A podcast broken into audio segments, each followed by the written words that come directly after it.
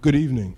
Uh, I'm Wesley Brown, and I will uh, be introducing the panelists and uh, serving as moderator in Henry Louis Gates Jr.'s absence. Um, the theme of this evening, Silenced American Writers, the meaning of the freedom to write in the United States. Uh, the, we've been very fortunate to have assembled a very distinguished group of writers and thinkers who I feel will provide us with a very provocative and illuminating evening. Um, to my immediate right, um, Manuel Ramos Otero, who has um, published three collections of short stories, a novel, collection of poetry, and writes exclusively in Spanish, although he has been translated into German and French.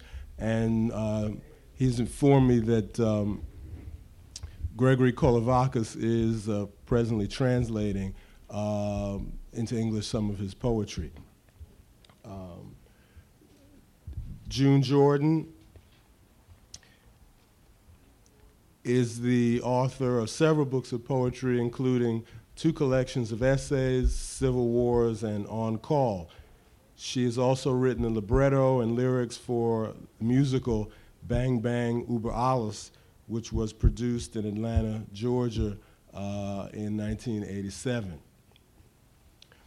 Uh, Jamake Highwater, to my immediate right, is the author of several books, including novels and studies on Native and North American culture. His book, uh, Primal Mind, was made into a PBS documentary, which he co produced and wrote. And his most recent book is Shadow Show, an autobiographical insinuation. Um, to my immediate left, E.L. Doctorow, author of several novels, which include The Book of Daniel, Ragtime, um, a play, Drinks Before Dinner, and most recently, World's Fair. And to the far left, uh, Dolores Prida, who is a playwright, writer, and editor who has written um, many plays, among them um, Beautiful Senoritas, The Beggars soap opera, and they have been uh, in, translated into English, and, she, and they've been also performed in Spanish.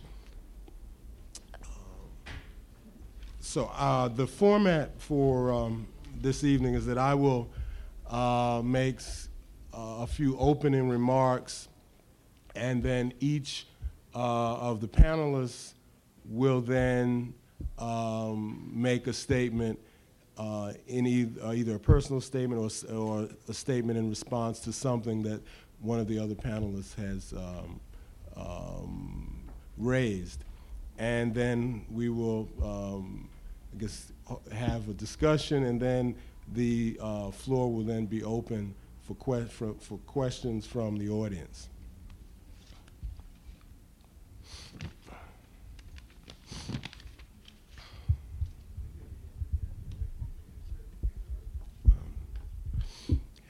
It was suggested to me when the theme for this evening's panel was proposed that a discussion of the ways in which writers in this country are silenced would be a mockery of what they believe to be the more overt suppression of writers in places like South Africa, Eastern Europe, and South America. However, I don't believe that this is quite the moment for self congratulatory pieties about our cherished freedoms.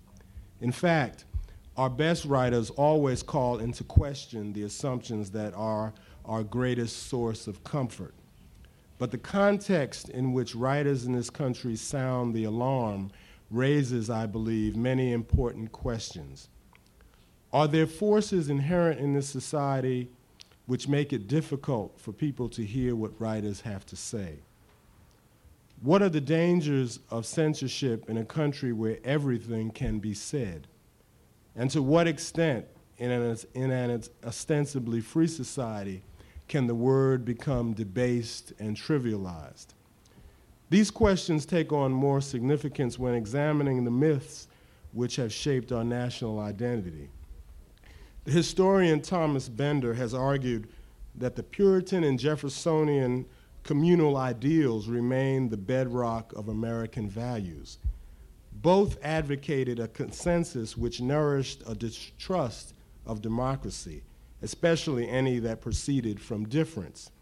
So, at the core of the Puritan and Jeffersonian notions of community was the belief that any difference was indistinguishable from subversion. If the direction of power in the United States is toward uniformity, then what effect does this have on writers whose voices are at odds with the diction of the powerful?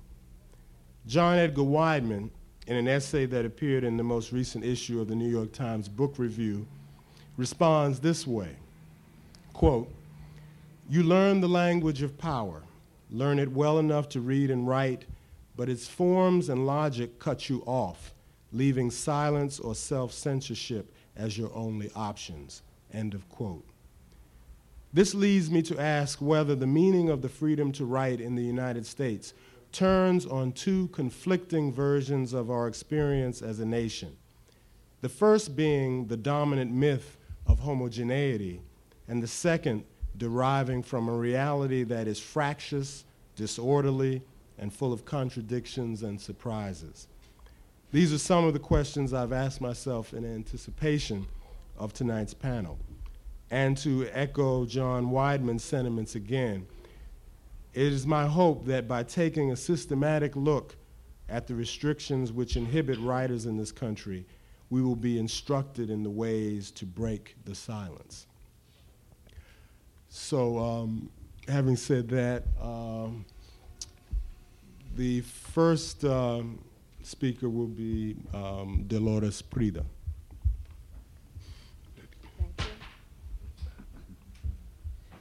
Well, let me tell you about me. I don't have any freedom to write. I have to work for a living. I work for the Association of Hispanic Arts. It's a service organization. We are there supposedly to promote and encourage the art of Hispanic uh, individual artists and organizations. Uh, lately, we found that we are spending a lot more time trying to find temporary housing for an increasing number of homeless artists that we have little time left to worry about a poet not having a book published in a way, and we sometimes joke about it, but it's really no joke, we have become sort of a social work agency for the arts. When I'm not being a social worker for the arts, I spend a lot of time speaking at forums similar to this one. At these events, I do my spiel about the Hispanic artists being overlooked and underappreciated, etc., etc. I'm sure you've heard it before. And I usually see quite a number of heads nodding in agreement and in sympathy. Then we all go home and nothing happens, except that the host feel much better for having done something about Hispanic artists, when in fact nothing has been gained. In fact, I'm invited to so many of these things that I'm beginning to feel there is something subversive about it. I mean that by giving us so many of these forums to complain and, and, and nag about our problems, instead of providing us with some concrete wherewithal to create art, to move for, forward, somebody or something is always taking time and energy from us, which might be better off spent writing and creating. I think that this way they have to worry about a less play that has to be produced, a less book, and that's why I don't have the freedom to write. Now, although I do not have this freedom to write, I'm well aware that if I had it, I could write anything I wanted. In fact, I have done so at various points in my life. In fact, once I had the freedom to quit my job and try being a full-time freelance writer. And I discovered that I also had the freedom to starve. I even have the freedom and the honor and a thrill to sit in a place like this next to some of my favorite writers and tell you all about it. But all these wonderful freedoms don't amount to, mon- to much. If we lack the freedom of being published, the freedom of being reviewed, the freedom of having our works included, the freedom of having our works included in curriculums, the freedom of having our plays produced by big theaters with big budgets, the freedom for our small, non-commercial Hispanic presses, which they are a curious kind of American samizdat. We publish and pass it on to each other and nobody else sees it. If these presses don't have access to distribution and promotion outlets. Now, despite the increasing uh, numbers of the Hispanic community across the country, we're supposed to be soon the largest ethnic minority in the United States. No more than two or three writers are published. Uh, even those, and I'm talking about those who write in English, those who write in Spanish are condemned mostly to self-publishing, publishing outside the country, or samizdating with the threat of the uh, US English constitutional amendment that uh, is being uh, lobbied so strongly, some of the uh, writers that write only in Spanish may even th be threatened further uh, where this um, constitutional amendment be passed because the ramification and, interpretation of such an amendment are unknown and very vast. Furthermore, uh, I don't think there's much interest in this country about reading. Most young people watch MTV all the time. And much less, there's even much less interest in reading about Hispanics. We are considered ethnic literature, uh, marginal, regional. Somehow we are not universal enough. And we could ask, whose universe? And somehow also we don't share the glamour of the uh, Latin American uh, literature that is so popular here. Uh, somehow our years of solitude in the Macondos of the ghettos, uh, in, the on, on, in the own magic reality of the Macondos of the ghettos are too close for comfort. We don't belong and I, am speaking because I write in English. I began writing theater here. I never saw a play. I'm from a very small town. There wasn't a theater. We just had two movie houses where I saw Mexican movies and American movies uh, dubbed into Spanish. So I feel my theater is American theater. My theater is about the experience of being a Hispanic in the United States.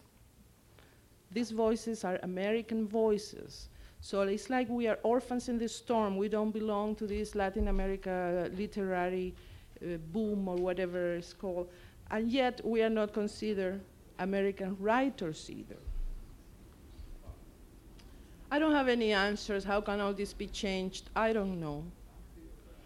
But I would feel much better if somebody gave me a, a call at AHA one day and say, we want to publish books by Hispanics. Send me a list. Send me a manuscript something more concrete than asking me to give speeches, which I'm not very good at anyway. Thank you.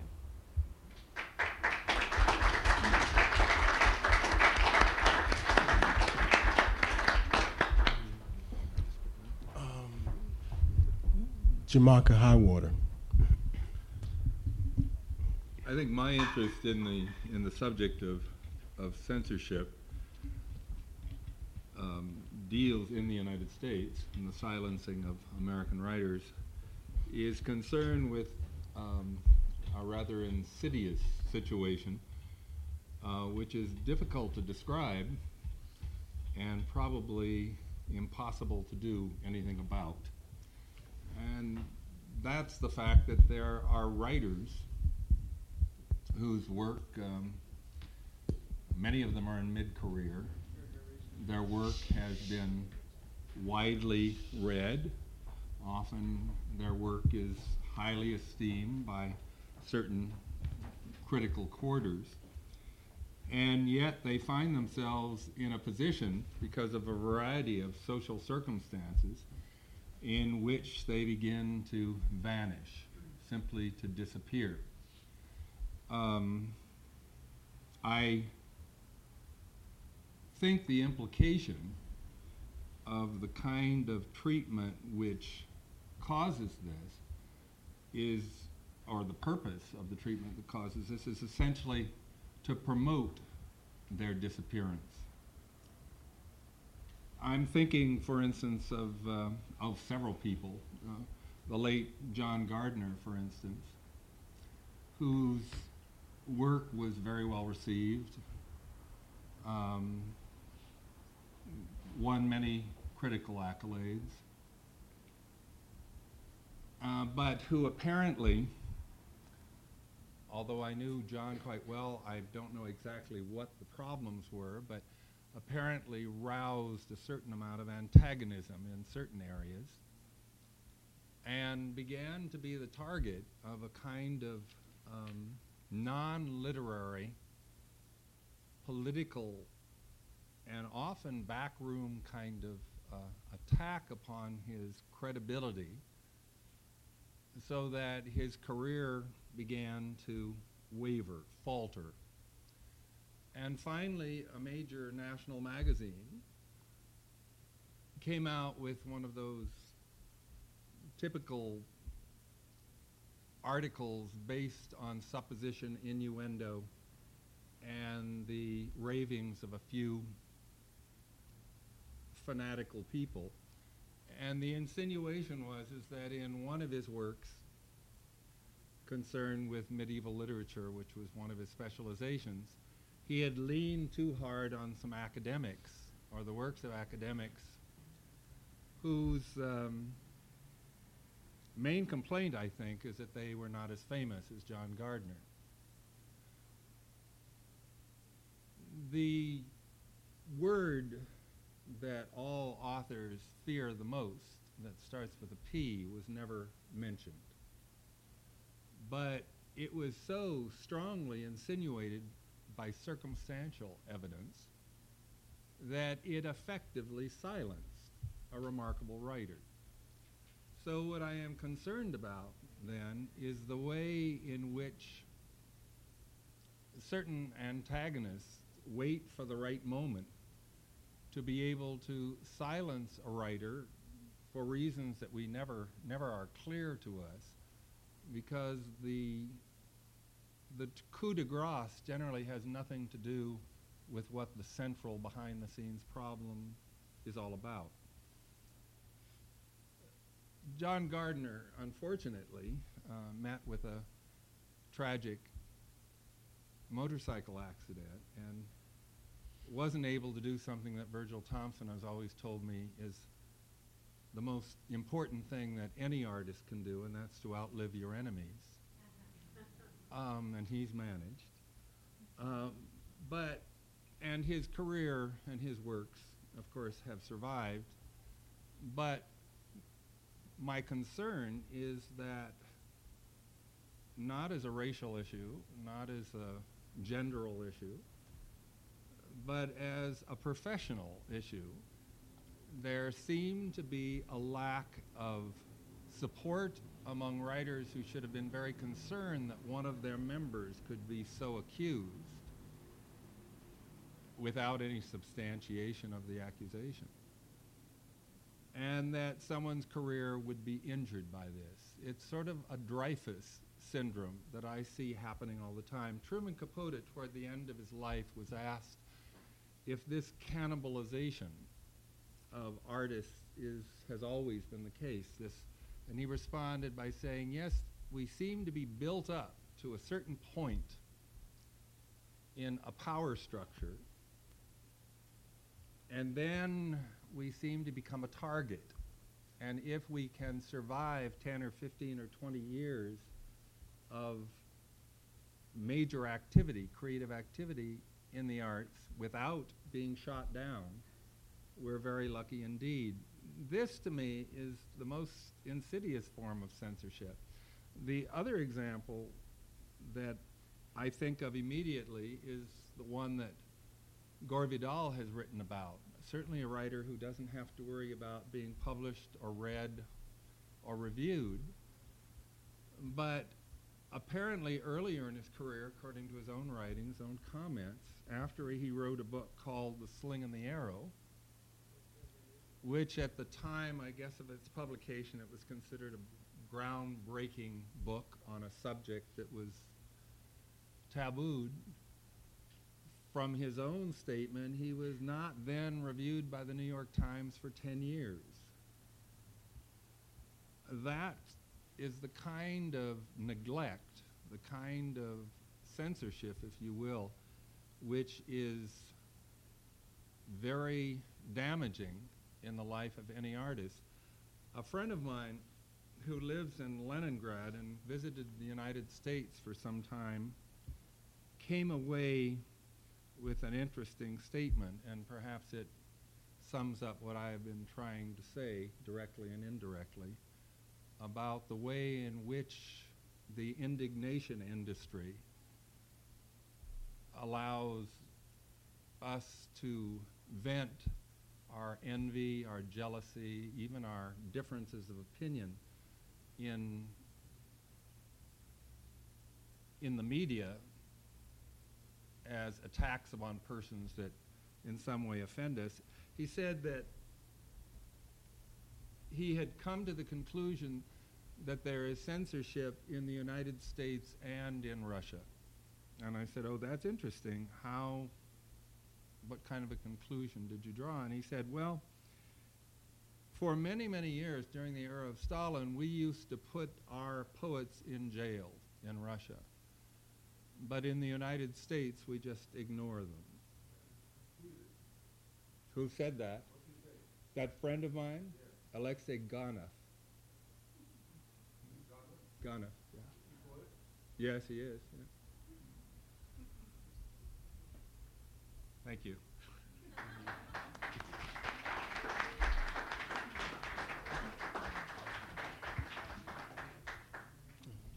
June Jordan.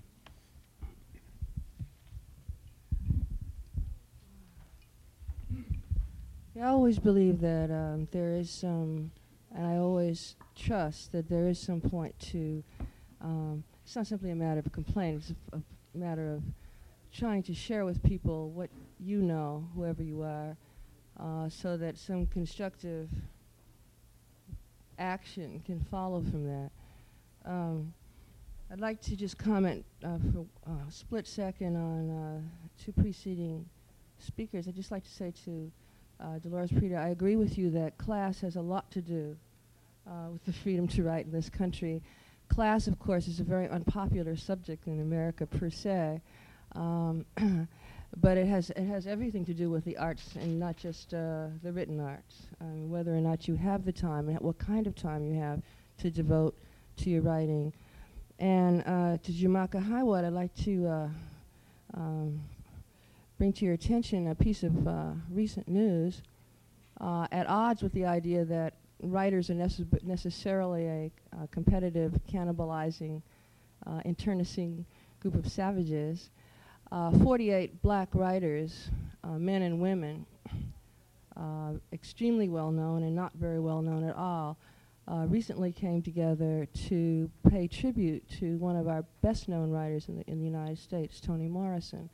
So I suggest to you this is news. Um, this is part of, part of the reason why we did it. Uh, and it is not an instance of um, cannibalization, it's an instance of uh, voluntary and delighted tribute to uh, one of our great writers. And I think um, I think it's it's always necessary to notice the good news and to also, in that connection, realize that uh, all of us are capable of doing different things. We don't have to just repeat things. I have uh, two pages I'd just like to share with you. It's in the nature of a kind of sh- scattershot uh, presentation of uh, my address to the title this evening, the meaning of the freedom to write in the United States of America, and I just hope that uh, it'll these uh, scattershot ideas and observations may uh, arouse some really good discussion among us.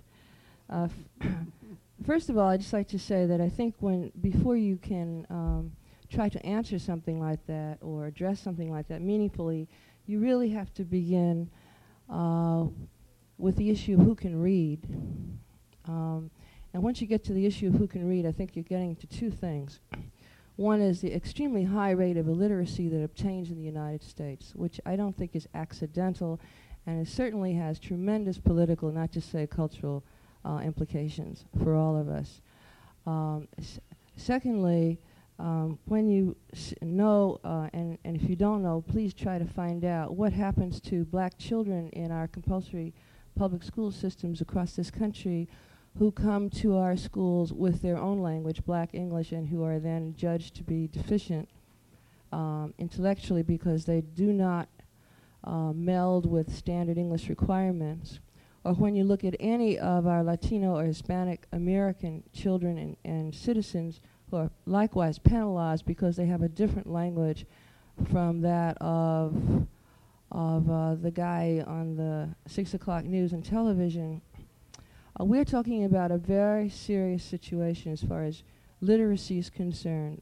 Uh, and here, when I'm talking about the consequences of of um, insistence upon one language for all the many different people that we are, and everyone else will be punished uh, who deviates from that. Um, you can see that um, this question, who can read, or who is allowed to come to the power uh, being able to read is really essential uh, to look at. Secondly, I'd like to suggest that the title begs the question because it assumes that there is a freedom to write in the United States. I don't see that as a given. I think I would rather break it down. Um, first of all, uh, to ask who has what kind of freedom to write about what and which American language, and I submit to you there are many American languages. Otherwise, what are we talking about when we say the United States? What are you uniting if it's just one something or other? And publish it where? It is not a given, especially not an equally given freedom, this putative freedom to write in America. As a matter of fact, even the Constitution does not specifically provide for that.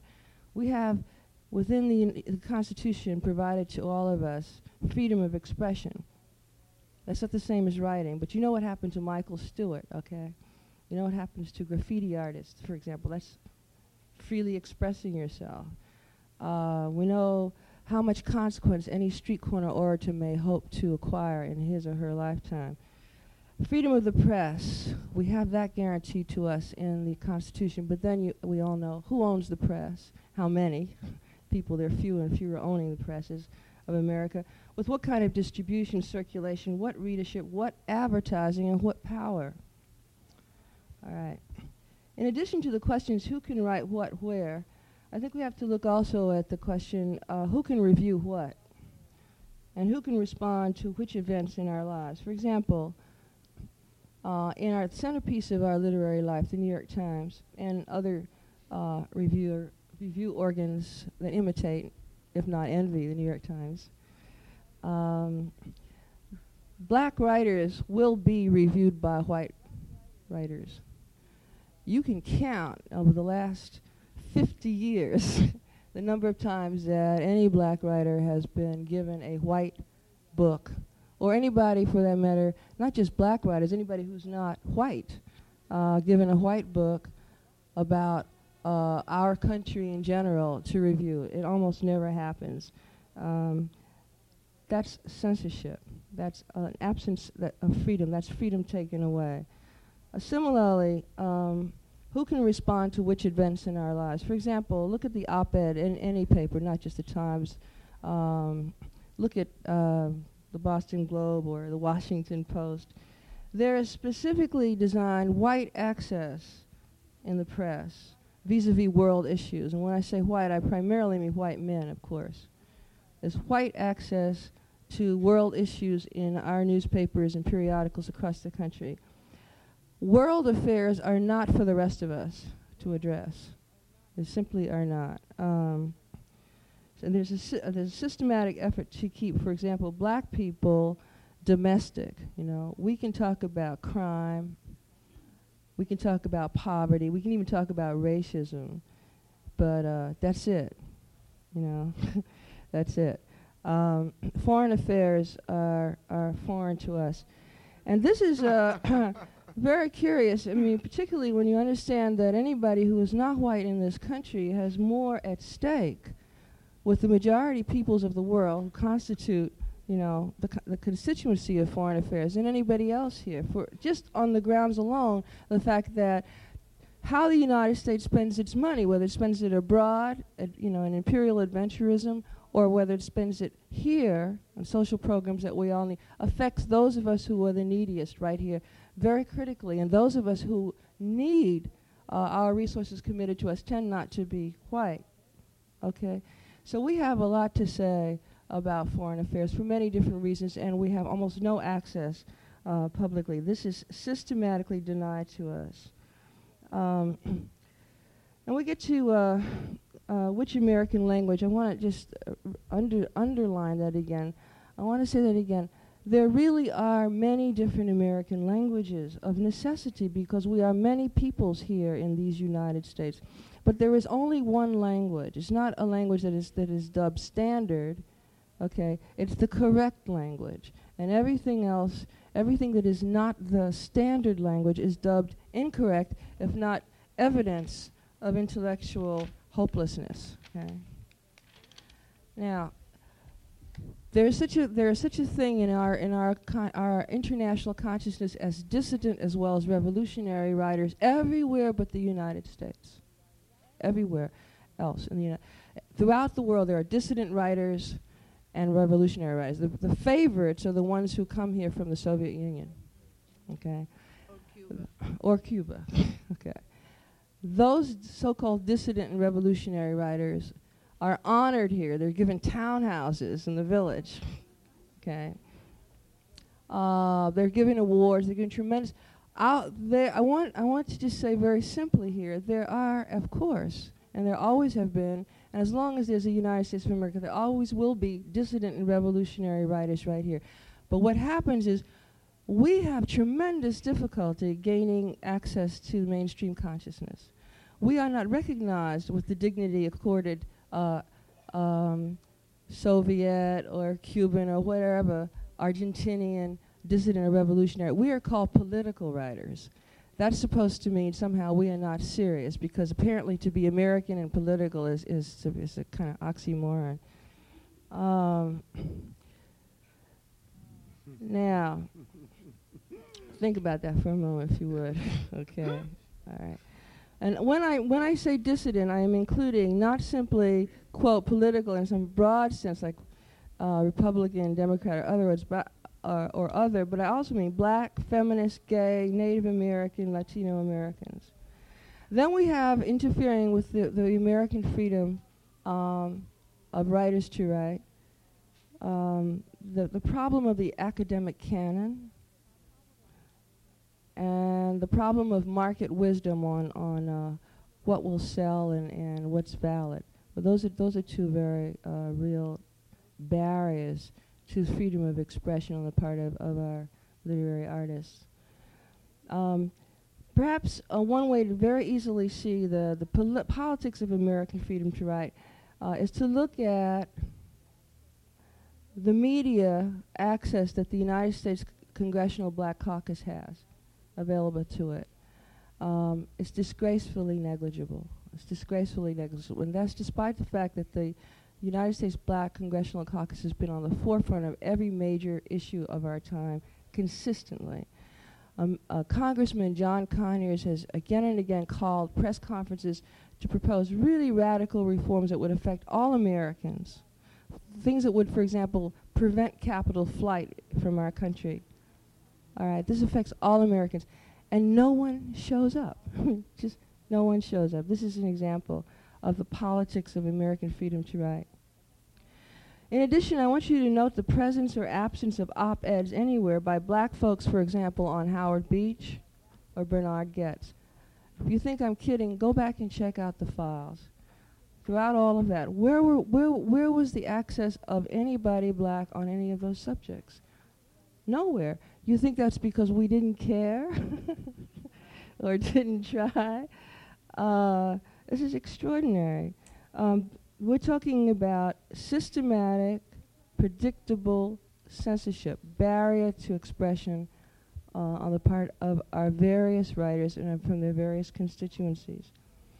In addition, the postulated freedom to write in America, this notion must be measured against the, the prevailing segregationist habits of those who control our media. We are all pigeonholed, caged, actually. For example, by gender. If you are a woman, there are some, some there, there's a whole slew of things called women's issues. Those are things you can write about. Otherwise, okay, I already said if you're black, what you can write about. You know, crime, poverty, racism. uh, if you're some other ethnicity, then you come under the heading of cultural exotica. If you're lucky, maybe Bloomingdale, something like this. Okay. Um, then you're then you're also blockaded by genre. If you are a poet, then you cannot write about anything else, anything outside poetry. You know what I mean?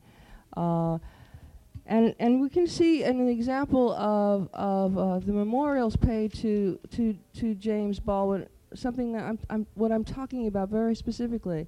Okay, James Baldwin was pigeonholed, I say, and caged in great to a great extent by the media, mass media, as a black writer. And this was to deny his full humanity.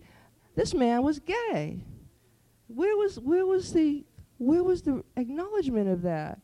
I mean, the, the, the fact of the homosexuality of James Baldwin had everything to do, I submit, with the extraordinary sensitivity of this man in our midst, the implacable sense of being outside outside everything and everyone that he carried throughout his life. It was not just a physical exile, the man was in spiritual and psychological exile. And from that position and that feeling of exile, because he was a homosexual, he was able to reach out again and again and again as passionately as he did in his attempt to embrace all of us.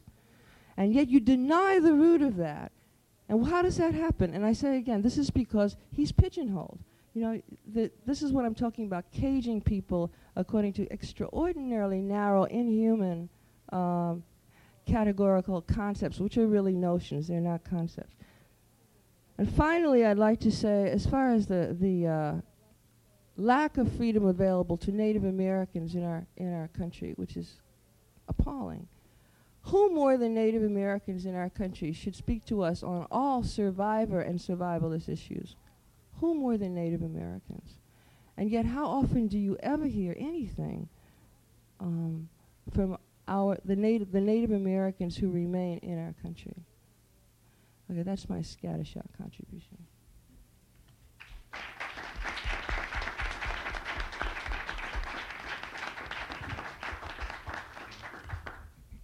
Manuel Ramos Otero. I am the only writer in the panel that uh, doesn't write in English, so uh, I'm going to take the liberty of reading my statement. Two years ago, as I was being interviewed by a literary journal from Columbia University, I made the following statement. In Puerto Rico, it was always more difficult to be homosexual than Puerto Rican. When I came to New York, it became evident to me that it was more difficult to be Puerto Rican than homosexual. I was referring to the development of a political consciousness in my writing and through my writing. Today, I must admit that exploring the issue of being a homosexual Puerto Rican writer hasn't just been the marrow of my literature, but that I have been reacting as well to those social forces that have censored me as a creative individual.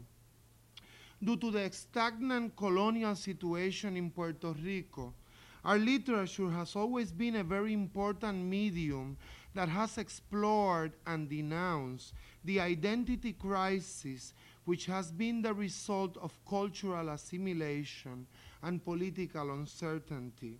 In many ways, the need to respond to our identity crisis has been responsible for limiting our artistic expression under the sanctified banner of political priorities. Assuming a militant stand as a homosexual or as a woman in a clear cut patriarchal society whose values were being seriously threatened by imperialism and Americanization was not a priority. But it was what I chose or what chose me. Precisely in my writing and the open expression of my sexuality has become, especially for the critics and the censors, the trademark in my literature. This means that in Puerto Rico, I have been a stereotype in many ways as the fagot writer, although the discreet charm of the bourgeois censorship has forced it to express it in a more euphemistic manner. To write openly about my sexuality has been seen also as a direct result of my Americanization. Even if nobody really knows what is a result of Americanization in Puerto Rican society, since we have been an American colony for the past 89 years. I must admit that in many occasions I was almost convinced that my censors were right.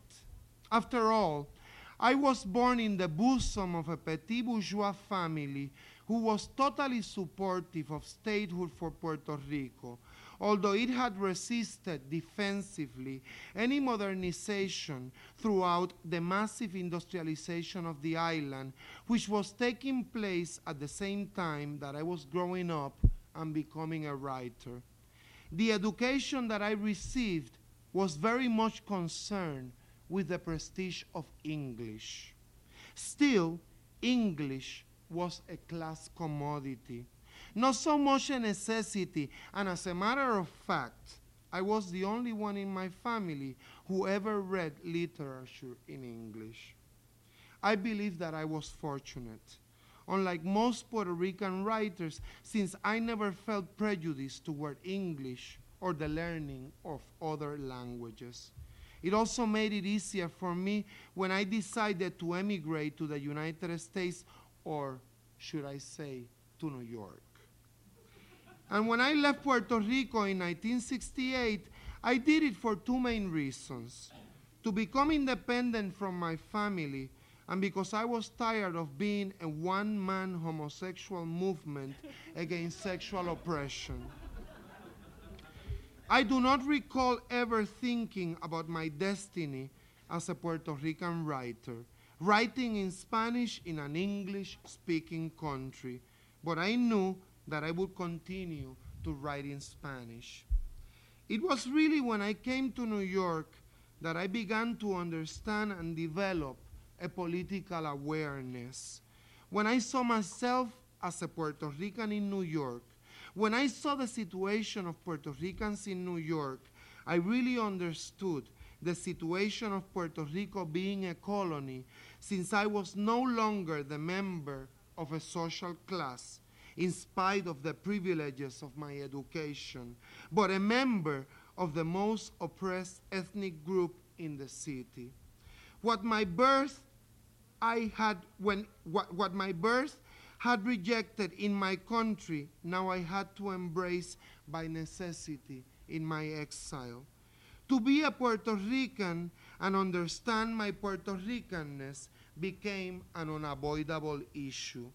To be a homosexual in New York, to be able to fall in love with a man openly in New York, just freed my writing and my existence. After the understandable hardships of getting a job that would allow me to survive, I was able to dedicate my energy to write, and I published my first book, a collection of short stories, in 1971. Since then, I have written all my books in New York. They have been published while I have been living in New York, and they have all been written in Spanish. I have understood, sometimes against my natural poetic will, that I have to write in Spanish because, in the case of Puerto Rican culture, language has become a means of survival, a political weapon. But more than that, because Spanish is the language with which I became a writer, and writing only has allowed me to define and to continue to redefine myself endlessly. But how can a Spanish writer survive writing and publishing in Spanish when he lives in an English speaking country? The real problem of living in New York and writing in Spanish is not that I am a Spanish writer, but a Puerto Rican writer. I came to New York at the times where Puerto Rican literature written in English was emerging. It was a literature produced by the children of the massive emigration of the 40s and the 50s, a literature that was very much concerned with the economic situation of the Puerto Rican ghettos of which I was not a part. As a Puerto Rican writer who writes in Spanish in New York, I had to be, again, an anachronism, even if I identify with the Puerto Rican struggle in the city. As a Puerto Rican writer, I was expected not only to write in, as it has been called, broken English, but I had to write about the issues that the American literary establishment had identified as Puerto Rican issues.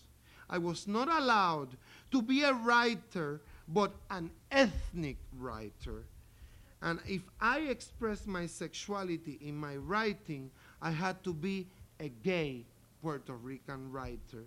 This meant that my ethnicity and or my sexuality would become parameters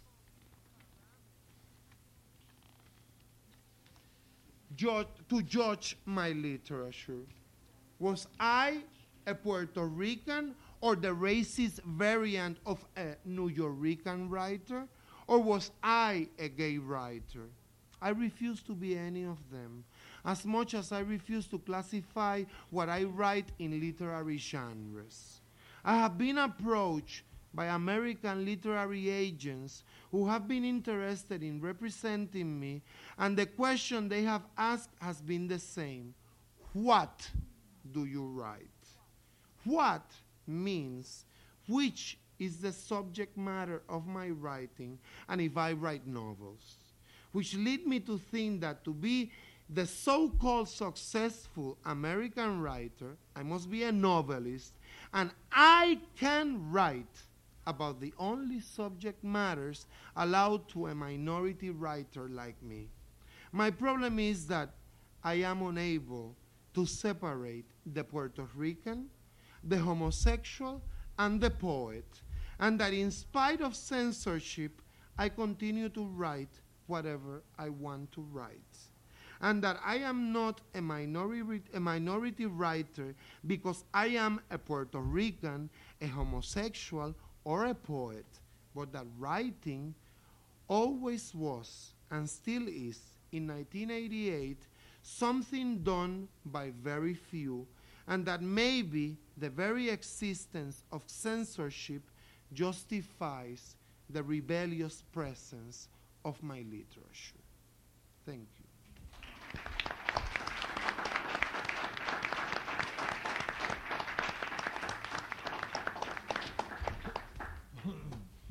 E.L. Doctorow.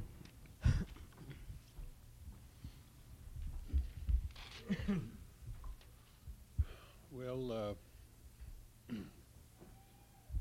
I should confess um, at outset that I am not aware ever of having been personally censored, and in fact, uh, led a rather privileged life as a writer. Um, I think we needed one of those in this panel, is why Wesley called me. Um, this is not to say, however, that I I don't think there's um, censorship. So many ideas have flown across this table.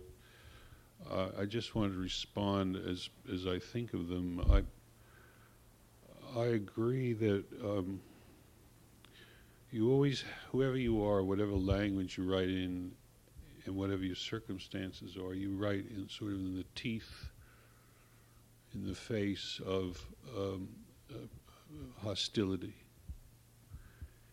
and that you make yourself as a writer um, by an act of um, uh, so creative act of will. And um, you've got to do this no matter who you are, and no matter what your language is, and no matter where you're living. Um, the, the difficulties might be more or less, the times might be propitious or negative, but you always have to do this you have to, um, uh, writing is a form of control where you're proposing um, a um, uh, reality is, is subject to any construction that's placed upon it actually.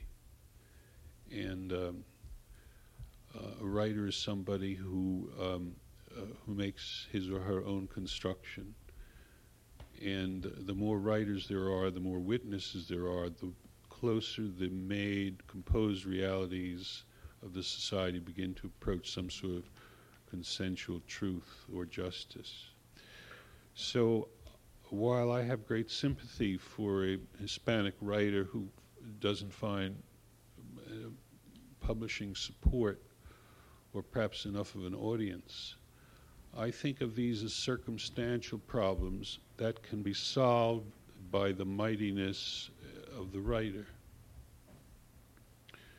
That's um, uh, the first point I wanted to make. I realize it's um, it can be criticized. The second point I'd like to clarify in terms of censorship.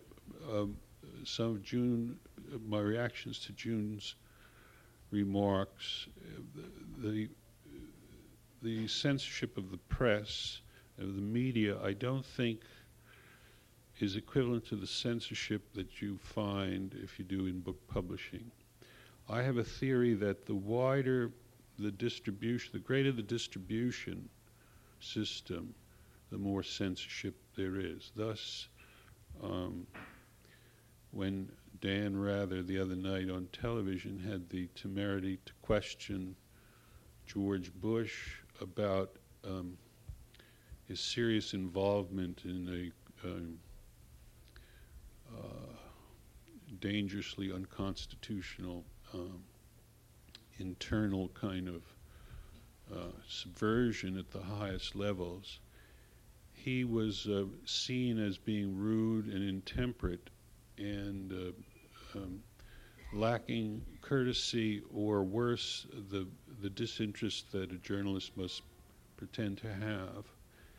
And if we're to believe the other um, uh, reports, such as in the Times, Rather came out rather badly, and George Bush's campaign has gotten a tremendous uh, boost because he was he testily refused to answer these serious questions, as if Rather's courtesy uh, was more important to the country than the truth of George Bush's involvement in the Contragate. Now that that censorship operating right on the air because someone like Dan Rather speaks to I don't know 20 million people a night. Then you find the kind of censorship I think June was talking about in the press, where a paper may not uh, be read by 20 million people, but it will be read by 2 million people or 750,000 people, or it will be regionally um, dominant. And there, the censorship is a little more relaxed. The, it is more or less unconscious, as political as it might be.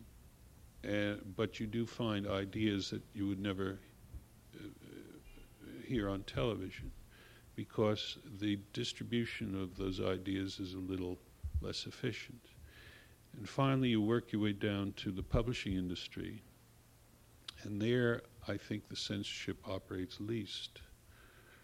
Uh, when I was in the publishing business in the 1960s, um, I had the privilege of publishing James Baldwin and uh, working as his editor a couple of his books. But those were heady days in the 1960s. It was a completely different country. And I also published Abbie Hoffman, and I also published H. Rap Brown, who is very, very far to the left of, of uh, and as I recall, rather scornful of James Baldwin's uh, politics. Um, the reason we were able to do that is because we had a very small publishing house and um, no uh, stockholders um, to speak of who were terribly worried about our performance. And um, uh, we had a relative freedom, but this leads to my next point, which is it's not only the nature of the uh, medium uh, the writer would use, but the times are, are something that qualify freedom of speech very clearly. Now there's generally less uh, feeling for it than there was 20 years ago or 25 years ago. And we see this in all sorts of ways, not only in uh, press and uh, in publishing, but we see it also in academic life where certain teachers do not get tenure because their politics are seen to be too extreme for their colleagues, and they are not judged as scholars or critics or writers, they're judged for their political values and the possibility of infecting their students with those values. So I think that's a qualification we, we ought to think about. I myself wanted to just briefly uh, mention the kind of censorship I've been aware of in the past few years, and that's the passive censorship that writers perform on them, themselves. It seems to me, and I've written about this, that those of us who have the freedom to publish um, with um, and speak our minds because we write books or poems have been rather timid in the last 20 or 25 years of American life. There used to be a time when there was a context for social, the social novel, the political novel. It doesn't seem to be that now. And um, I just think of the writers who were around in the 30s and all the noise they were making. When everyone perceived that there was crisis and that things were bad, and everyone had a different idea of what to do about it. And they were writers on the left and their various degrees of Marxism, and there were writers on the right. There were agrarians and um, futurists, and everyone was taking a stand. Everyone was arguing, polemicizing in the work, outside of the work, and a hell of a lot was going on. And if you just look at the writers who were operating in the 1930s, not just the Hemingways, Faulkners, Fitzgeralds, Dreiser, but the general broad-based uh, um, cultural writing life of this country. It's astonishing what was being produced, how much noise was being made as compared to the rather tame and quiet time we're having now. And I have to see that as a kind of self-censorship on the part of the writers themselves. And why we're like that is very mysterious. There are all sorts of obvious possible answers. One is that um, we're no more um, um, exempt from the stunning effect of living with atomic bombs than anyone else, and we've also crawled into our shells. Another is the growth of the writing programs around the country, the teaching of writing in universities. I think young writers who are, who come out today are much better writers than people were in the 30s. They're more polished, they're more proficient, but um, they're also uh, more private. And what the academy seems to have taught is proficiency and timidity at the same time, as if writing was a, um, a form of academic uh, scholarship. And you have the uh, um, situation of writers coming out of graduate writing programs and getting jobs on campuses teaching other writers to become writing teachers, too. Um, while many fine writers have come out of of this, um, it seems to me as a cultural phenomenon something we haven't paid enough attention to. Um, and finally, and this is, I guess, another response to June's question. There is, there's no, there's no c- critical context for political novels in this country anymore. Uh, and it is true when a political novel comes out of Czechoslovakia or Colombia or Russia or any place else, we, we do award it and praise it. Um, but the same critics who respond so uh, energetically to the foreign political novelist um, runs from any or condemns any American um, political expression in novels uh, as a as an impurity, as an aesthetic error, as a um, a violation, a, breaking a taboo of um, a form. And so there's no uh, poetics of um, of engagement that has been created for us by any critic or any criticism since, um, I guess, since Edmund Wilson in the 1930s. And these are just some of the thoughts I wanted to throw out on the table to suggest that possibly there are wider uh, um, cultural phenomena going on. Uh,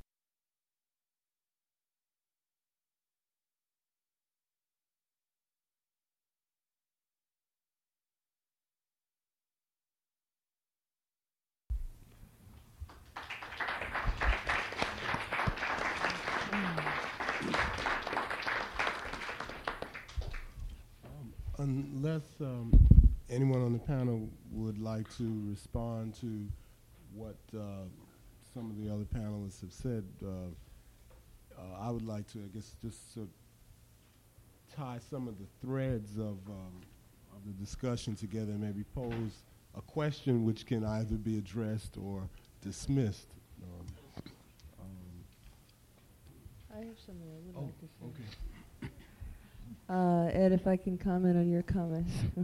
uh, of uh, things you said, I just want to uh, demur on a couple of them. I, I wish that uh, it was just a matter of the mightiness of the writing. You know, whether or not uh, the writers will emerge and we'll know them and, and so on. I really wish. Um, I don't think that's the case. I think there a whole lot of forces in, in our lives, a lot mightier than the mightiest pen around, the mightiest single pen around. And uh, I think that we cannot hope to uh, divorce um, the writer or the artist or the si- individual from his or her group. And it, it's a reality that um, there are truly groups of different peoples here in, in our country, all of us citizens, but there are different groups here which are truly subjugated in one way or another and which are not allowed access to the mainstream consciousness and are, as a matter of fact, are oppressed even by the law. So, um, from any of those groups uh, within our body politic, um, we probably have all kinds of poets wanting to sing and novelists wanting to invent and so on, but um, their individual might is not enough. Um, what has to happen is that the, the, the subjugation of the people um, they are identified with and, uh, and or whom, with whom they choose to identify, uh, that subjugation must, must end first. Um, in whatever way that can happen, I think that's an interesting idea of yours about the, um, you know, the scale of the of the publication or the distribution, uh, in some way correlating to the degree of censorship. And I just want to say that I think that's a very interesting idea. I'd like to think about that some more.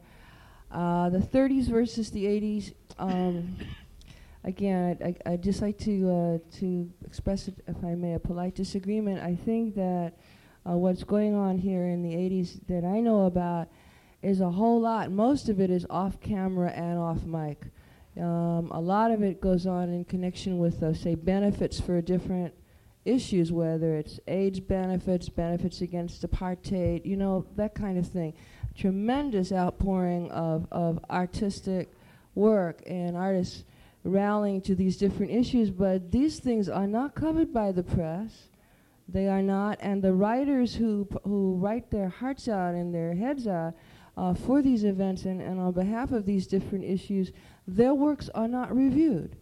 So they constitute an extremely, um, I think, embattled and proud um, multitude of, of artists who are, however, hidden by the media at this time. But they are here. We are here. And um, as far as the other, one other thing, I just want to say, I think um, the issue of self self censorship is always uh, something all of us, you know, must consider as a possibility and, and be vigilant against.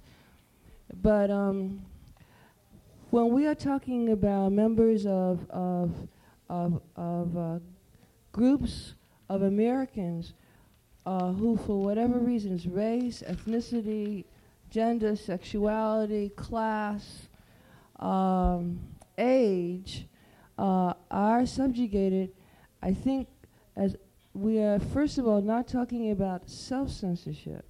We're talking about systematic self-censorship of that entire group, which will, and that that censorship, whether it's legislative or the taking away of social programs, people need to stay alive and so forth, necessarily those forms of subjugation impinge as well upon the artists within those groups.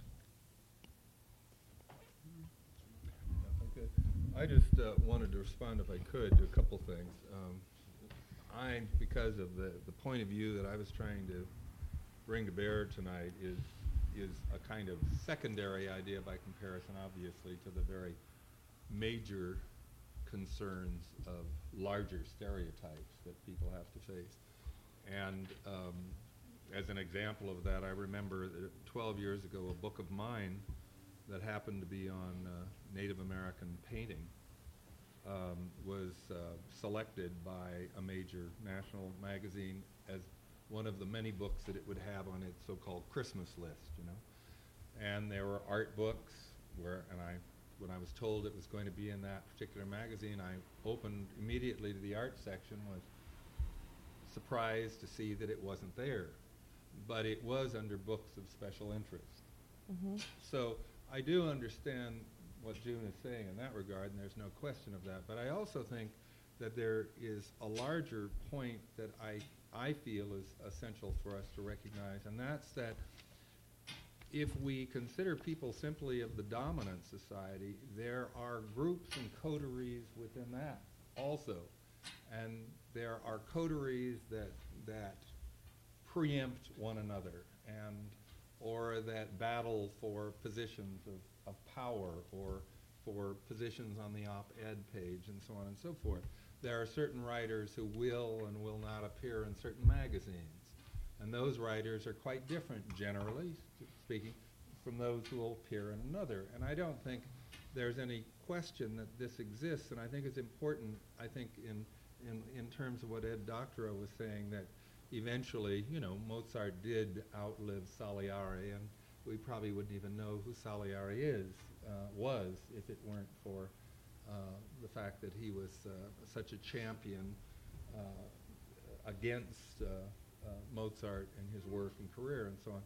The, the same thing happened to Poe, however, who was not a member of a minority, and to Melville in this country, and they were neither of them in fact, if they hadn't been discovered by Europeans, I don't know what their fate would have been in a literary sense. So I think that the truth of the matter is, is that the arts are a very difficult place to be. I remember once Gian Carlo Menotti said that when you announce in Italy that you're going to be a composer, they open a bottle of wine. In this country, they throw you out of the house. It's the arts are just not a terribly comfortable place to be. Uh, it's we're not, you know, we are not holy people. We are not soothsayers. We are not directly related to the mysteries of our society. We're considered specialists. Uh, you listen to classical music on Sunday or on certain holidays. They listen to medieval music on Christmas and so on. We're, we're sort of peripheral to the society. So in, a- in a way, the arts themselves are, is an underling um, occupation or, or preoccupation. And within it, because it is such a difficult field, if any of you have sat on the literature panel of NYSCA or any of the other major foundations and realize how many people are vying for so little money and how often the wrong issues come up. I mean, r- issues that you wouldn't even take out of the room, you're so appalled. Matters of personality and matters of hearsay and matters of race often, sometimes positively, sometimes negatively. So what I'm saying is that I think that art in itself puts this in a secondary, you know, second-class citizenship to begin with. And then within it, there are all of these appalling factions vying for the little bit of attention that is available. And I think uh, it makes us learn a great deal out of fighting dirty and fighting too hard and making life very difficult on one another. I was aware, of course, of, of the, the praise and the tribute that was given to Toni Morrison. And by the cannibalism I'm talking about, I don't mean simply among artists, although artists are not uh, immune to this. I mean that generally in our society we have a kind of national enquirer mentality in which those who assume a certain position of prominence or a certain celebrity seem to be, nobody ever writes nasty things about people that we don't know anything about. We get much greater pleasure out of seeing greatness fall. I don't think that's what Shakespeare had in mind, but we seem to have a great deal more pleasure in that. And I think that can be very counterproductive to the arts themselves. I think some of the hmm. blame is, has to do with this stereotyping, but I must say that no matter how effective Julia Child might be about the history of the Middle Ages, I seriously doubt that she'd ever be asked to review a book about it. On the other hand, I think she'd often be asked to write a book about cooking. We're all stuck in a kind of corner. We all become specialists. Even Barbara Tuchman is not likely to be asked to, uh, if she were a great fan of American modern dance, I don't think she'd be asked to write a response or a review to a book on that subject. I think this stereotype is a large I take subject. exception to that, uh, to that, to the proposal of those analogies. I don't think uh, that the black people and Julia Child have a whole hell of a lot in common. I'd like to submit, uh, but I, in cooking or otherwise, what I was talking about was whether you are saying to people that there is a limit to what they can think about and respond to in the world. And No, I mean that very seriously. I'm not talking about cooking versus dancing. I'm talking about housing, let's say, and what's going on in the Middle East. I'm saying that if we are, for example, if black people are fully entitled citizens and we are fully developed human beings, we have necessarily a response to everything that goes on in the world. And on the other hand, because we are fully entitled citizens here, we have a very difficult time expressing ourselves within our own country to our compatriots from our own perspective, which is our en- entitled perspective, um, through the only available media that we have in this country. We ha- because we have been determined that w- as as appropriate spokespeople on sports, jazz, rock, um, as I said before, crime, poverty, and, and, and racism. And, and that, I'm sorry to say, is not the entire universe. I'm delighted to report to you that just like everybody else, we have really very serious opinions. We have opinions on South Africa, we have opinions on Israel, on the Palestinians, we have opinions on Nicaragua, we have opinions on, on, on sexuality. And it is not the same as yours. It is not the same as yours. And to the extent that we will become and remain a valid, pluralistic, democratic society, you must, you must, all of us, must make an effort to hear all of us on all of these subjects. And that's what I'm pushing for. And I'm only pushing for it here because I believe this is happening increasingly, and I believe it is possible. And I know, as a citizen of the United States, that it is my right to insist upon that. I don't, I don't doubt what you're saying. I'm simply trying to say that this society is specialized, that Western society is specialized, and that whatever our specialization, that, that, that part of that large image of specialization is also reflected in a very negative way on racial and gender and sexual stereotypes. But I'm simply saying that I don't think it's simply people of color or people of a particular sexual uh, orientation who are excluded from having a voice. I think that all people who are specialized are looked upon as they're supposed to stay in their field. And unfortunately, that large and rather narrow view of the capacity of human beings is reflected very negatively in, in things like sexism and racism. But it doesn't only exist in those areas. It's a much larger issue.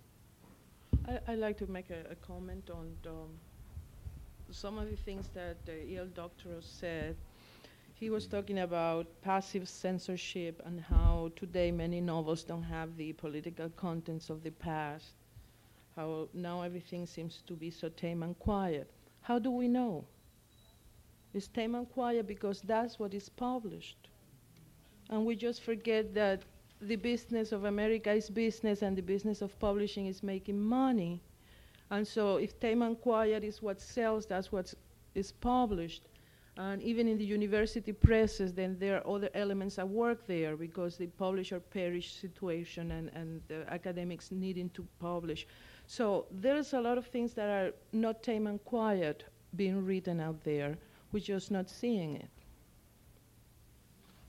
Yes, um, I would like to make a statement in uh, reacting to something that was said by Doctorow about writing being a form of control.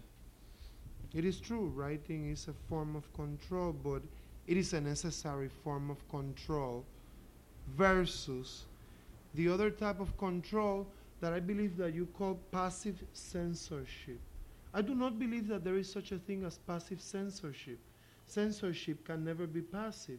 Censorship is exercise against the will of someone.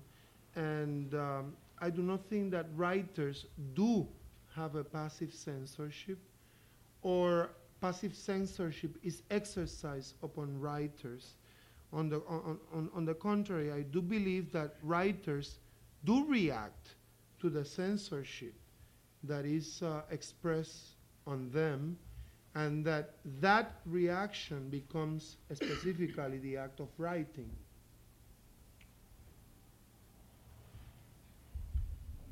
Uh, that's quite possible. I, I'm just, I think I was thinking in terms of the general um, in the white establishment literature in this country, um, the the uh, the ideals of it. Uh, Gunter Grass was here a few years ago, and they were talking about just this su- subject. He and some of our colleagues, uh, in front of an audience like this.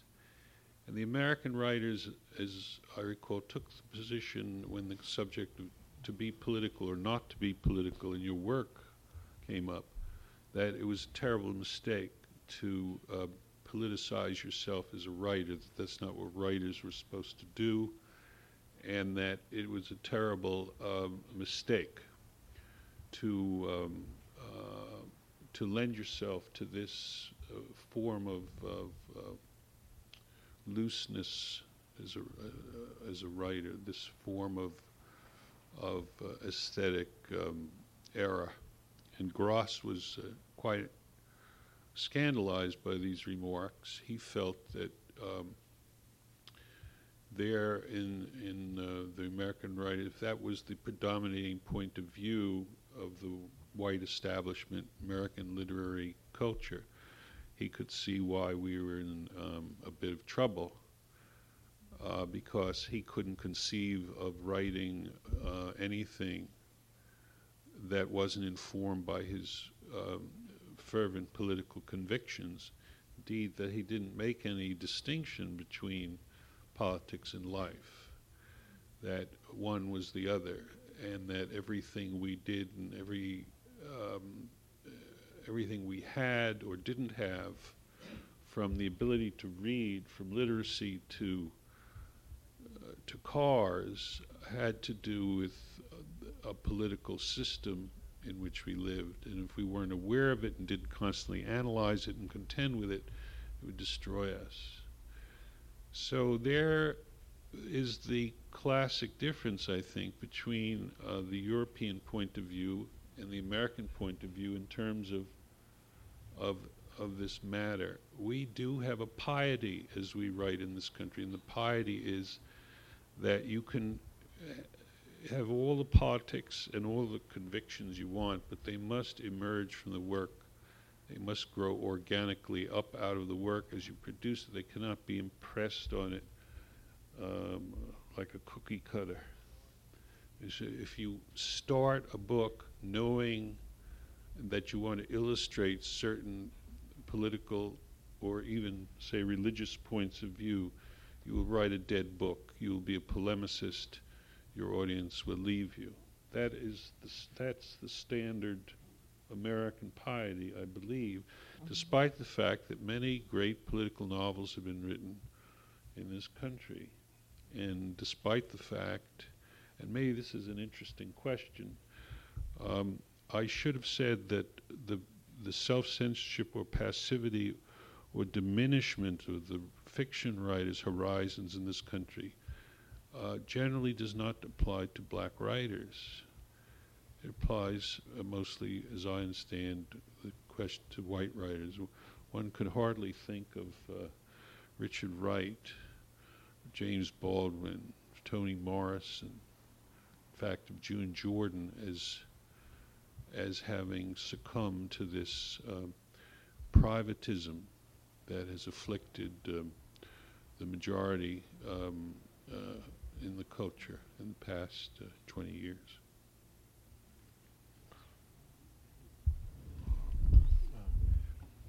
maybe this time we should take some questions from the audience. Uh, yeah. Okay. All right.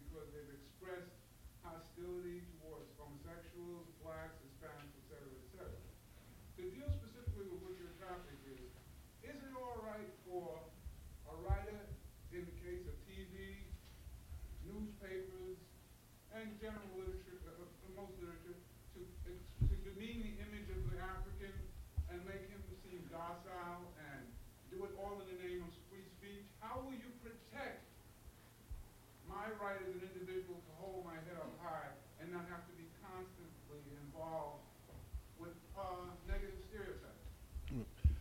Well, the question uh, was, would anyone in the panel uh, like to define the meaning of freedom of expression as that relates to uh, the stereotypes which demean or narrow um, human beings?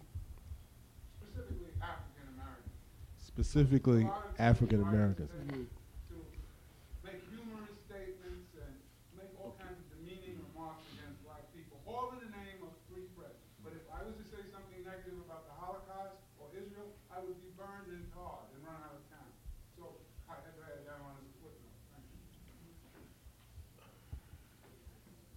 Oh boy, I think um, I think that that uh, what I have been um, myself anyway trying to speak on behalf of tonight is is um, uh, a, a, greater equality of freedom for all of us who are artists and writers in this country, and um, that's you know and um, once you have greater freedom for people, people do different things with freedom. um, but that's that's what it is. It's like I can't say I really want you to be free. I want to be free. I want freedom. I want your freedom, and I want my freedom. But then I'm gonna tell you what to do with yours. You know, and that's not. That's uh, that's not part of the game. The point is freedom, and that's. I mean, that's what I'm really talking about. And I really mean that. So that, like, you if you have a tremendous, as we have equal freedom.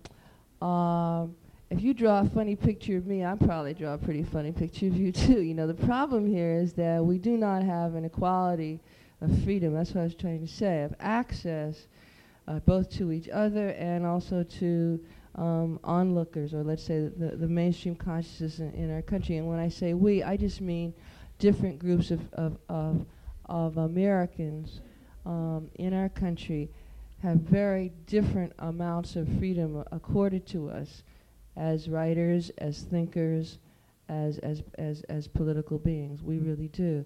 And to me, um, the goal is, is not to silence anyone. I don't, you know, uh, but really rather uh, to give voice to more and more and more people. Um, I would like to say something. I don't know if freedom to write is the same thing as having access to the publishing media that is controlled specifically by a group of people. Um, in terms of, I have never felt that I have never had freedom to write. I've always been very free about it. Uh, the problem is, can I publish? Where can I publish? Will they publish me? Uh, are they interested in publishing me? Are you, as readers, will be interested in buying my books? So um, I know, I understand there is a problem with the title of this panel, the, the, the problem of uh, freedom to write. I, I, believe that once you decide to be a writer, and once you're able to accomplish that, freedom is uh, something that you take for granted in the process of expressing what you want to express in your writing. Um, Are we talking about freedom to write or freedom to publish and freedom to have the same access that bestsellers have to the media? I don't know. I don't know. It depends. And, and, and I'm referring to something that June said before in terms of, of uh, who can read, who is literate enough to read uh, the language in which you are writing, and most of all, uh, who is your reader? Who is going to read what you're writing? Definitely, that is very much controlled by a, by a total power structure in the publishing media. Uh, but on the other hand, in my case, as I, as I have always been um, writing in, in Spanish in a country that doesn't uh, recognize Spanish as an official language, even when in New York, Spanish is very official. And all you have to do is look around. Um, the problem is uh, how can you get to your reader? What is the what access do you have to the reader? Who is going to publish you? Uh, in the in the um, I think it was this weekend in the New York Times that there was this big article about Rabassa translating the latest novel of uh, Jorge Amado, the the the Brazilian writer, and that he has been paid twenty five thousand dollars to translate it. And Jorge Amado is a great writer, definitely. Um, but definitely, Jorge Amado has been translated for $25 fee to Gregory Rabassa because Jorge Amado already has a picture made out of his mo- of, of, of, a book of him called uh, Doña Flora and Her Two Husbands. So the access that you have to the American publish, after all, is really very well determined by the media and by what the media wants you to read and uh, by who is going to be the fashionable writer for the season.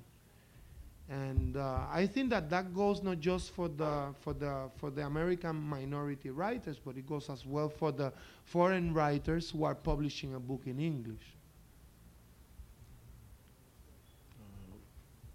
Any other questions from the audience? Yes.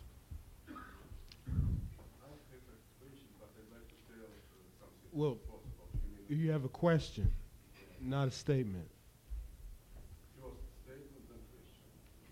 Okay, all right, not too long. please. First, I want to introduce myself. I'm a Russian writer in exile and a member president of the Russian Writers Club uh, in New York, affiliated with Columbia University, Slavic Department of Columbia University. And uh, first, I want to tell you that I will be happy to be Spanish or black writer. At least you have 20, 30 meter, uh, millions of readers. We have uh, write, write, writers more than readers here in Russia. We publish our books in Russian, and this is the difference between what we could do in Russia and here. In Russia, we couldn't anything, and my colleague told here about similarity between censorship uh, here and in Russia was wrong. It's really tremendous difference, be- believe me. And I'm afraid to offend, uh, offend you, but I'm afraid your friend, Russian poet, has a some part-time job. You understand? Yes. Yeah, it's, uh, if, if, uh, uh, especially if he come in this country very often. Uh, Second, I want to answer for a statement. There are uh, some Russian writers who got uh, here when, it, when they immigrated, got some houses or something else. Mm. Townhouses. Townhouses. Mhm. I know two, uh, Solzhenitsyn and Brodsky. Mhm. Both of them are Nobel laureates. Mhm.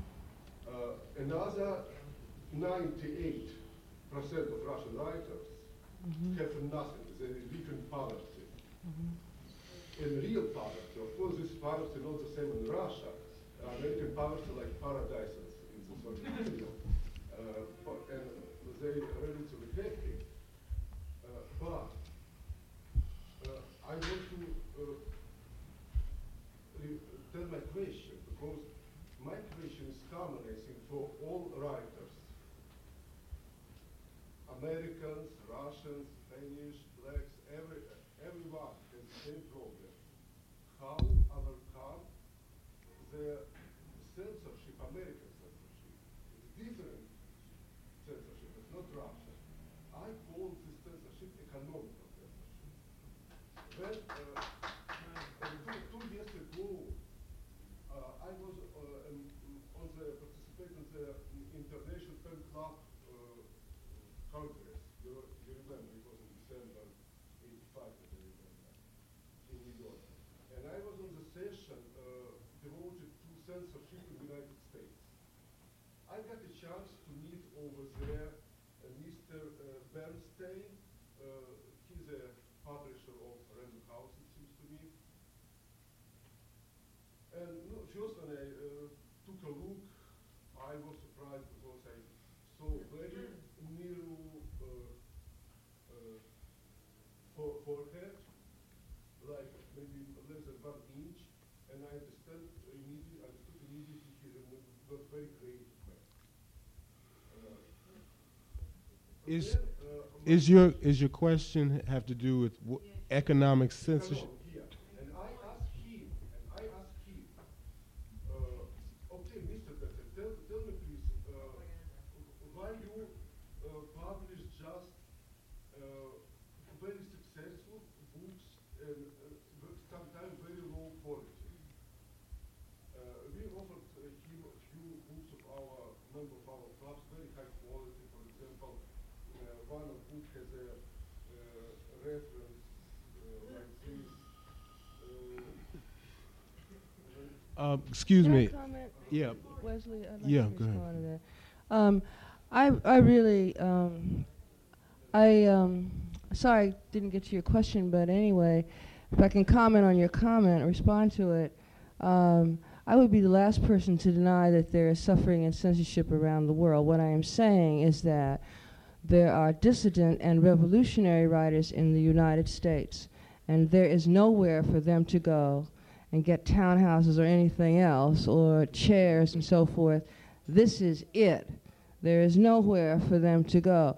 And outside of our own country, and within our own country, we are mostly despised, ostracized, and not known.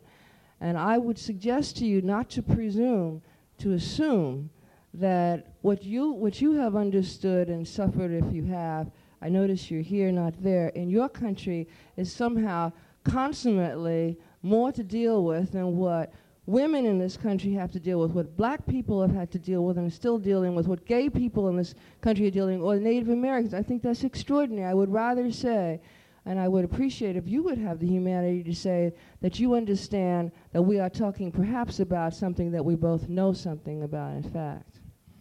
Yeah, I, I would like to react also uh, about the statement. Um, Puerto Rico has been a colony since 1898, and we have been citizens since 1917. And I think that most dissident writers from Russia get a better publication in United States than any Puerto Rican after 1917, since we were imposed the citizenship, has been able to get in the United States. Our work, we are American citizens, has been totally, totally discriminated, not published, pushed aside, censored by North American structure. So the difference is.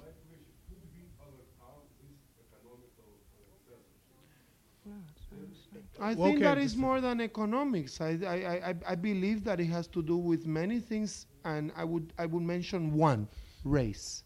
Uh, you see, uh, I found out that very uh, right statement made Mr. Doctor. When we published our books in Russia, we tried to mm, found out how it's possible to find wider writers, readers, and uh, I thought maybe publish these books in English and uh, sell it. And I, I, I went to few distributors. And every distributor told me, we deal only with the big publishing houses. No way practically sell your books uh, in a big quantity. We can sell it 500,000 uh, copies in Russia. But in English, maybe we uh, couldn't sell even uh, this quantity. You know, I, I wanted to respond to you in a matter of scale here. What you're talking about, and I think that we're talking about censorship here. Um, two years ago, I was teaching a course at State University of New York in black English in the auspices of the English department there. And one of my students, a young black man named Willie Jordan, his brother was murdered by the police. His brother was black, the police were white. This was in a black community. And the students, both the white students and the black students in my class, decided that what they wanted to do with me was to write a letter of protest against this murder um, to Newsday, which is the newspaper on Long Island, which is where our university is situated. And we said, well, this is a letter for Reggie, okay? It should, the letter should be written in Reggie's language. That would mean black English, right? And there was an argument back and forth. Well, if we write it in Reggie's language, will it be published or not? And everybody felt it probably would not, but that it would not be true to his memory to write a protest of his murder in somebody else's language, the language used by the people who in fact murdered him. And so we wrote the lang- we wrote the letter of protest, the statement of protest in black English, Reggie's language. And in fact, Newsday did not publish it. We sent the letter to the Village Voice, and in fact, the letter was not published. All right? We sent the letter all around. We sent it to the to television stations throughout New York City, all the major, all the major um, networks, and no one would publish it. And this young man is dead. All right, and I'm talking about he's dead in his own country and he was killed by the police and he was killed because he was a black man, a young black man. That's why when we wanted to protest his murder in a completely comprehensible form of English known as black English, we could not break print. I submit to you, this is pretty severe censorship. And I didn't make this up. We had to endure this, and his family had to survive that. More serious than that, I don't think we need to deal with. We need to correct that. That's why I said, whose language, which American language are we talking about? Just a second. Okay, you've had your opportunity to ask a question. There's a question behind you. Yeah.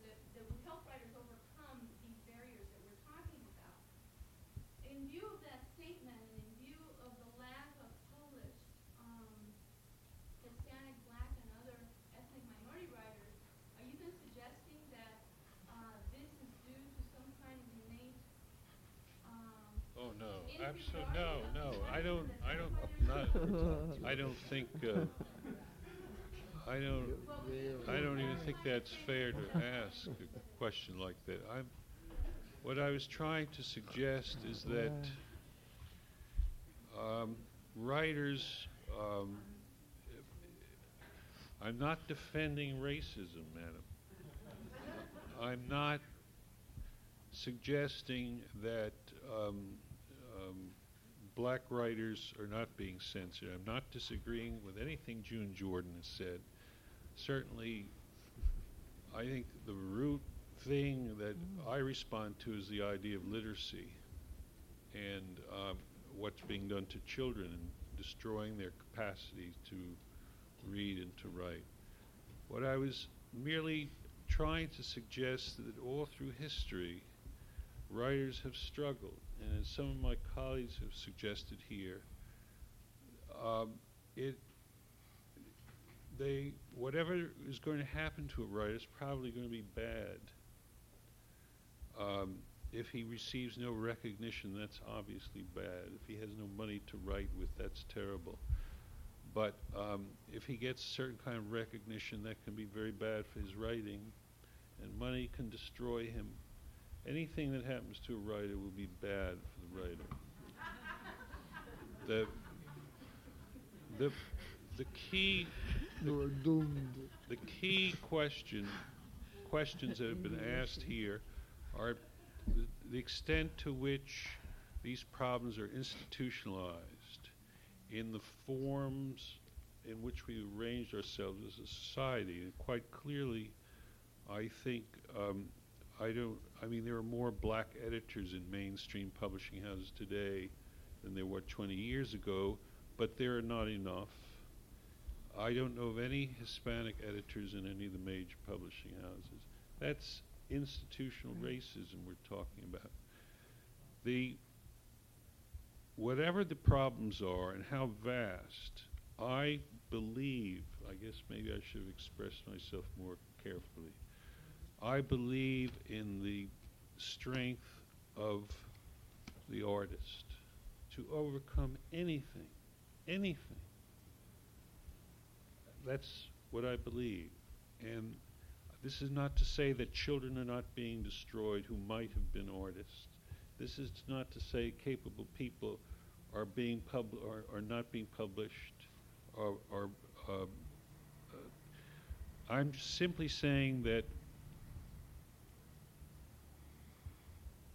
wherever you find problems, wherever you find great difficulties, somehow a culture should be able to create the writers to match it and meet it and overcome it and recreate it. That is my uh, naive belief, and that's what I was trying to suggest. Uh, what, we have time for maybe one or two more questions. Um,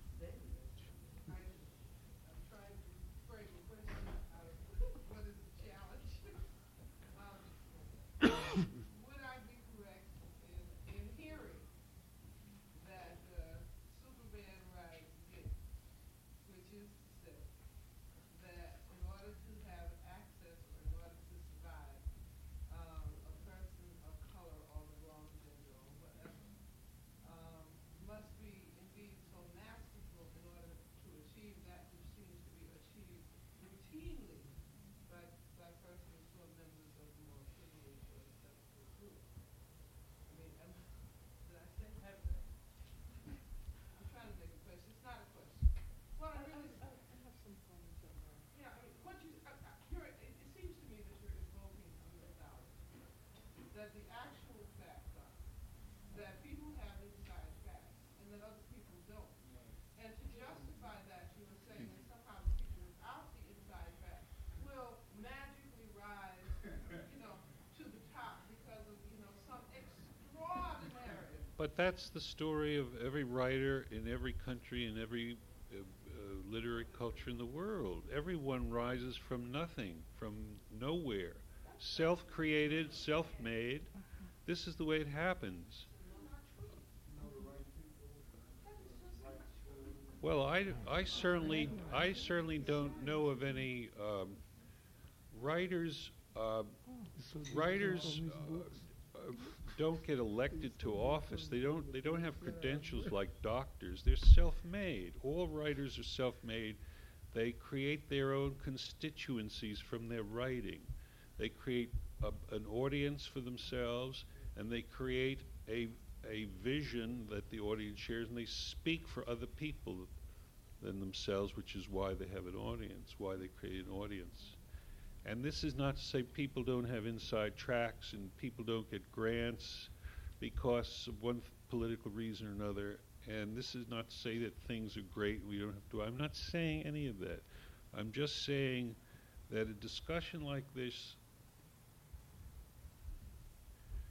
Well, I think of some of the Latin American writers who don't, there's no publishing industry in many of the Latin American countries.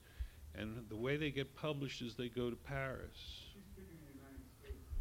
Not Uh, really. They publish in Puerto Rico too. You don't have to go to Paris to be Latin. You well, know, I, you're a Latin American I know writer. that there are. I think that it. I think that it points out to a problem. I think that we're treating writers like if they were just one class, and the reality is that writers are defined by their class. You know that there is different classes of writers according to the class, and uh, we're talking about writers like if there was only one thing called the writers, the pen club. The reality is not that. The reality is that we respond to class realities of our own. And uh, what we're talking about here, I think that has to do very much with the class that we're carrying, the class that we belong to. And um, that that is what really makes the difference in terms of our writing.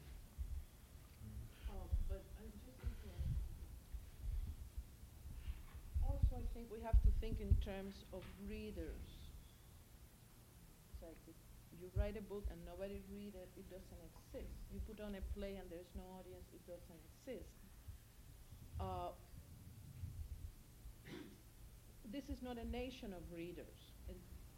It, a great o- opposition to the Soviet Union, where a poet can sell half a million copies. Or Cuba. Uh, here, uh, they go through school and they, they read Moby Dick and the Scarlet Letter and read a poem and they don't want to hear about it again. They watch, it. watch it on TV. They wait for the movie to come out.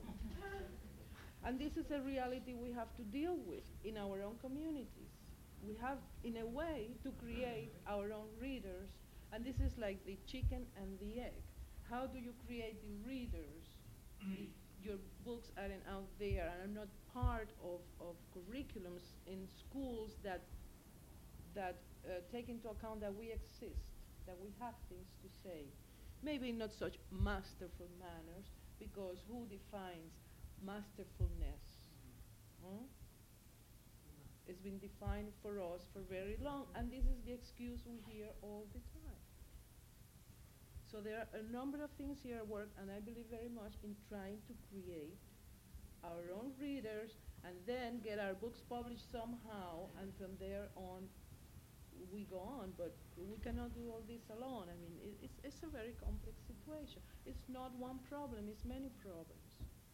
Um, two more questions, yes. I would like to ask the whole panelists and, uh, Ms. Dunn, because, uh, this question doesn't apply to you. What has been your experience with the small press?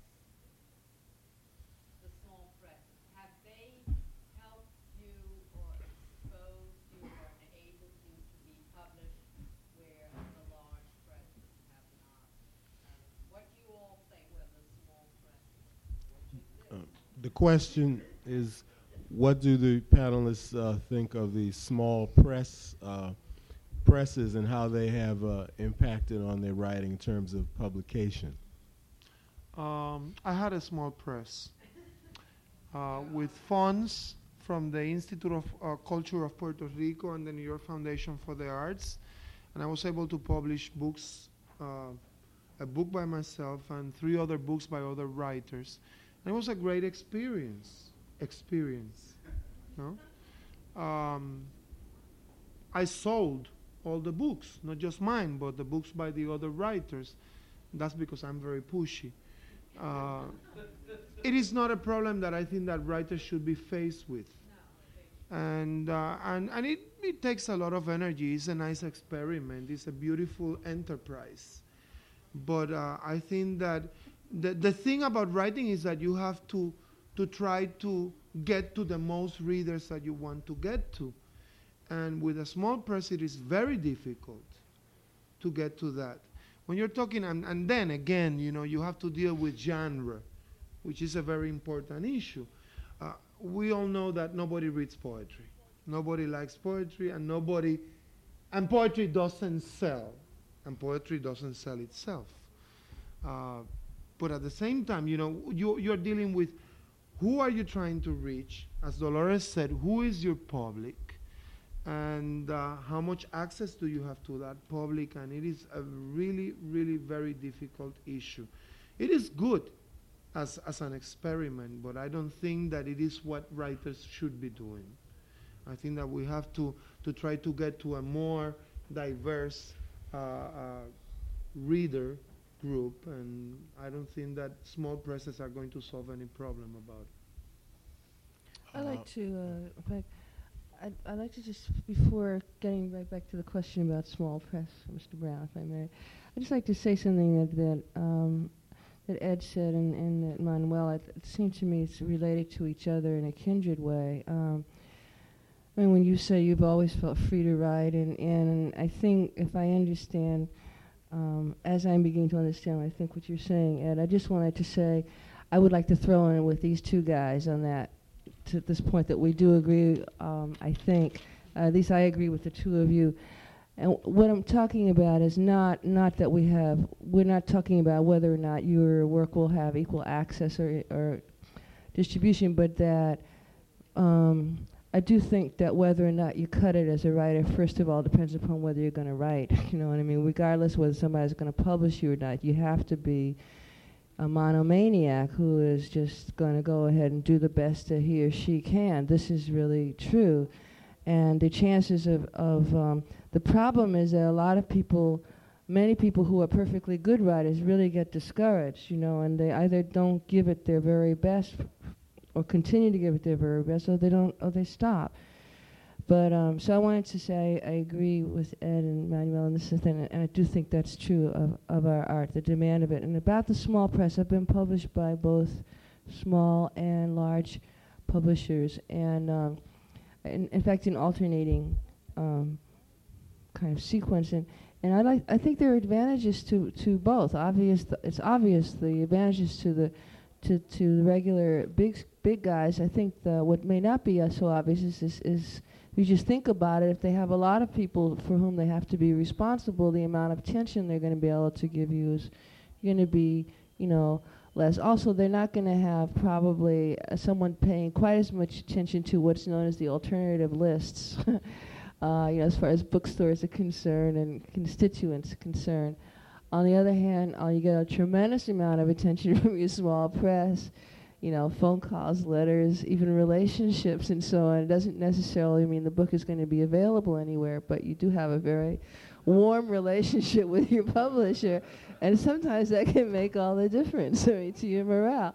So I think you have to, and I think actually, uh, all kidding aside, I really think that one of the things that would be really great is if if um, if uh, you know uh, really um, big time writers, regularly big time writers would um, say every every second or third book, go to one of the small presses. You know that that would that would boost things for younger writers and writers who are having trouble. You know what I mean? It would it would and, and it wouldn't hurt you any because if you've got that much of a name, people are going to go and find your work wherever it is, and it would help uh, keep that press afloat for other people who need to be uh, introduced to uh, to our country and um, and who are deserving. So anyway, I've always thought it would be a great idea if uh, if we could, you know, fluctuate. And of course, those of us who are uh, only published in a small press would like every second or third bu- book to go, you know, to Knopf. I mean, there's no question about. it. I think that would be the best of all possible worlds.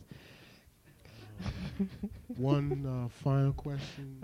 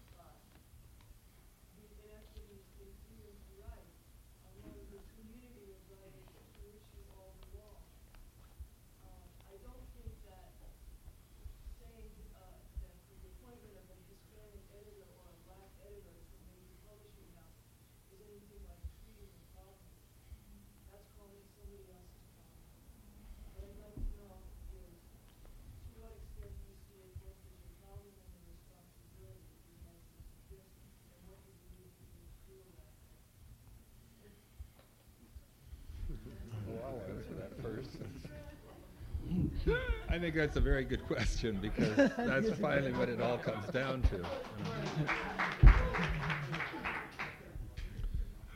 Uh, and of course, I, the way I view it is that the large majority of the books that I've been published by a small publisher called Harper and Row is have all been in celebration of painters or writers or poets and so on. Um, I feel that the best thing that I can do with the bit of public acknowledgement that I have received for my own work is to use that acknowledgement as a doorway through which other people can pass. Um, I think it is not simply a racial um, necessity and obligation. I think it's an artistic one. Uh, the person that gave me the incentive to do what I'm doing, and I agree with Ed Doctorow, I think I, there, there, I, maybe Tom Wolfe had it easy. I don't know. In, in reading his books, it sounds like he had a sainted life, but I wouldn't have wanted to live it. But mine was not sainted. And uh, most of the writers and people in the arts I know have worked very hard to get where they are. And I think sometimes when you're a Native American or a black person or a gay or a woman or whatever is not in fashion at the moment, uh, it may sometimes seem like you have a harder row to hoe than other people do in the arts. And I think in many ways you do, clearly. But I think you can't become blind to the fact that you're in a tough field, that it's, it's difficult, that, that that's what I'm saying, is that I think that when you find, when, and when you find people whom you think are particularly capable, then I think you, you go to bat for them. You do everything you can. You either do anthologies or introduce them to publishers or editors, and you do those things behind the scenes that I think most writers do for one another uh, if they're engaged in the society at all. I think that's the best way that you can change things, is to use whatever influence you have to try to sing praise about the work of people that, you know, that excites you that interests you, and that may may have a different vision of society from the one that is easily understood by the by the consensus, and therefore you might be able to open people's eyes to this. For instance, books that are written in a kind of English that doesn't ring quite so familiarly as the kind of English that is you know, that we find in the standard book written by someone from the dominant society. I think that's an important way of, of, of operating.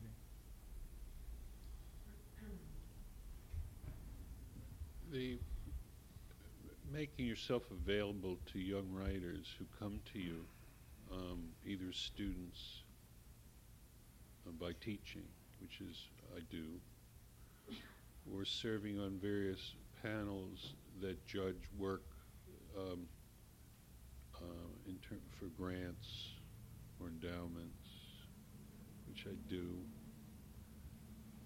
or um, making recommendations, to Highwater said, privately to publishers. The work you think has merit that you've read or that you know about has come to your attention, which I do. Um, I don't, um, coming to occasions like this so that problems can be articulated, uh, which I do. Um,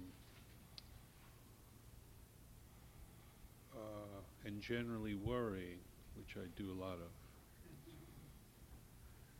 Other than these things, I, I'm afraid I, I um, I can't make any claims to solving uh, problems like this. Um, I'd like to uh, thank Dolores Prida and Dr. Rose Jamake Highwater, June Jordan, and Manuel Ramos Otero for their words, conviction, and their passion, and to the audience for your words and for your attention. Um, thank you very much for coming.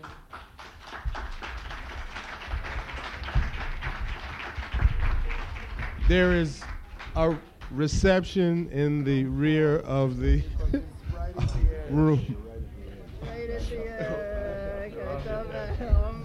edge, on the edge.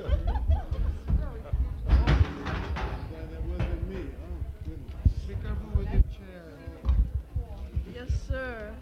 Just remember, it's just life is It's right on the edge. I know, I'm watching Judith Chair, and I